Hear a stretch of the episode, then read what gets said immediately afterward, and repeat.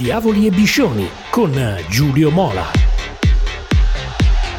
Una settimana dopo, in Europa è lo stesso film per Inter e Milan. Sorridono i nerazzurri che non falliscono il trittico di fuoco fra Champions e campionato, allontanando i fantasmi di una crisi di gioco e di risultati molto preoccupante a inizio ottobre.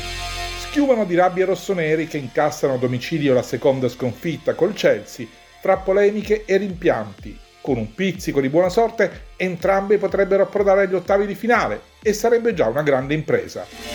Cominciamo dalla pazza Inter. Sì, perché la benamata non si smentisce mai. Il pirotecnico 3-3 del Camp Nou vale platino e ipoteca la qualificazione al turno successivo, eppure resta la sensazione di aver sprecato un incredibile match ball a Barcellona con Ter Stegen molto più impegnato di Onana a evitare che il risultato diventasse impresa. Basti pensare all'incredibile palagol del 4-3 di Aslani al minuto 96 su assist di Lautaro Martinez, già autore del raddoppio, con un diabolico colpo di biliardo calato sul portiere da un palo all'altro. Perché i campioni si vedono quando serve e il toro lo è.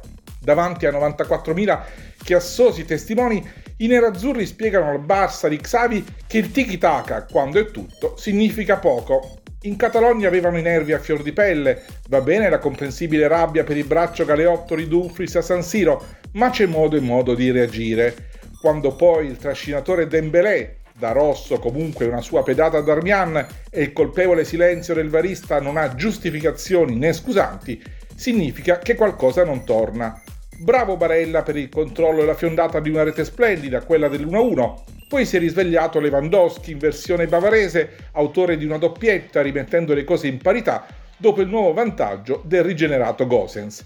Senza dimenticare però la traversa di Zeco, altre occasioni, periodi di catenaccio, ma anche momenti di transizioni fulminee letali degli uomini nerazzurri. Inzaghi e i suoi hanno dimostrato personalità, non solo carattere o propensioni al contenimento.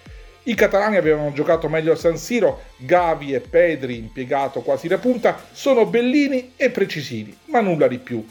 Dai cambi Inzaghi ha estratto un gol, quello di Gosens, e un quasi gol, quello di Aslani. Insomma, ha avuto ragione il mister in una sfida loca, pazza, infinita, con i bunker nero-azzurro che ha ceduto solo nel finale. A fine ottobre bisognerà battere Pilsen a San Siro per passare agli ottavi, non sembra un Everest da scalare, ma bisogna prepararsi bene.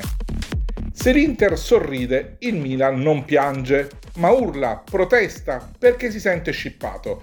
San Siro ha cantato sino alla fine, nonostante il 2-0 del Chelsea che fa più male del 3-0 dell'andata. Quel clima gioioso è stato rovinato dal rigore più rosso di Tomori fin dal ventunesimo, contestatissimo da Pioli e dalla sua truppa, giustamente arrabbiati con un arbitro tanto severo quanto irridente. Già, perché quando commetti appena 12 falli e hai 6 ammoniti e un espulso, o hai una squadra di killer, oppure qualche problema ce l'ha il direttore di gara. Comunque dal dischetto ha trasformato Giorginio e poi è arrivato il raddoppio di Aubameyang. La festa iniziata da poco era di fatto già finita però i tifosi sembravano contenti lo stesso. Pazzi? No, riconoscenti verso una squadra che già aveva dato molto prima e ha dato tutto dopo. Eppure il Milan, nonostante l'emergenza continua e le assenze che adesso cominciano a pesare, ci ha creduto sempre e sempre ha tentato di rientrare in partita con orgoglio, con convinzione e con determinazione.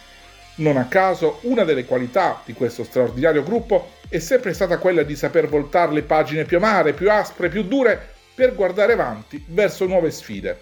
Al netto dello scarto e dell'infortunio di Teo Hernandez, Giroud si è mangiato di testa l'uno pari, il Leao ha trascinato l'eresia della rimonta nella selva di Potter, come all'andata, decisiva la posizione di Mount fra le linee e devastante come al solito è stato James sulla fascia. Il Chelsea oggi è più forte, bisogna ammetterlo, Pioli però ci crede e fa bene. Gli servono due vittorie a Zagabria e con il Salisburgo. Difficile ma non impossibile con questo spirito, con queste idee, con questa voglia.